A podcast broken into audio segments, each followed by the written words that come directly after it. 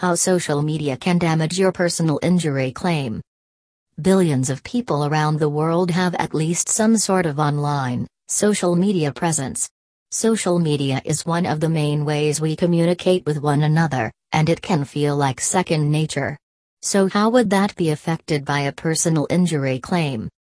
If you're a victim of a car accident and working with a personal injury lawyer or attorney, there may be a few extra eyes paying special attention to what you're resharing on social media, insurance adjusters. Insurance companies will do their best to find ways to pay you less money than your personal injury lawyer asks for. This includes checking what you post on your social media profiles, after a serious car accident, you may want to share with loved ones how you are doing. People may be checking up on you, asking questions about what happened.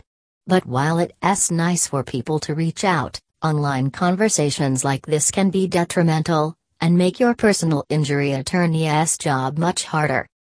For example, if a friend comments on one of your posts asking how you are doing after the accident, you may end up discussing some of the specific details of your auto accident without thinking much of it. If these posts are public, the insurance company can read through everything you've shared and use that information when determining your case with your auto accident lawyer. If what is said in those comments doesn't reflect the information you've shared with your personal injury lawyer and the insurance company, this can be used against you. The same concept goes for photos and videos. If you are claiming to be severely injured, yet posted a story of you on a bike ride, you've just done some major damage to your personal injury claim.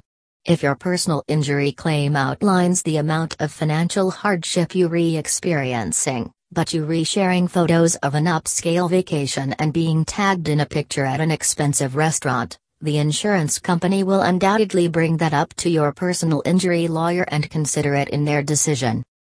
You can try to explain that the vacation photos are old, and that your friend treated you to dinner, but the damage is done. A seed of doubt has already been planted in the insurance company's mind, which is bad news for you and your personal injury attorney. www.youtube.com web link. Overall, it's advisable to simply keep quiet on social media when going through a legal case with an injury lawyer, no matter what kind.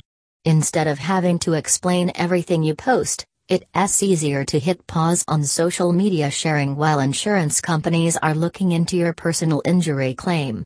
If you want to keep loved ones in the loop, do so by sharing private messages. Your wallet and your auto accident lawyer will thank you.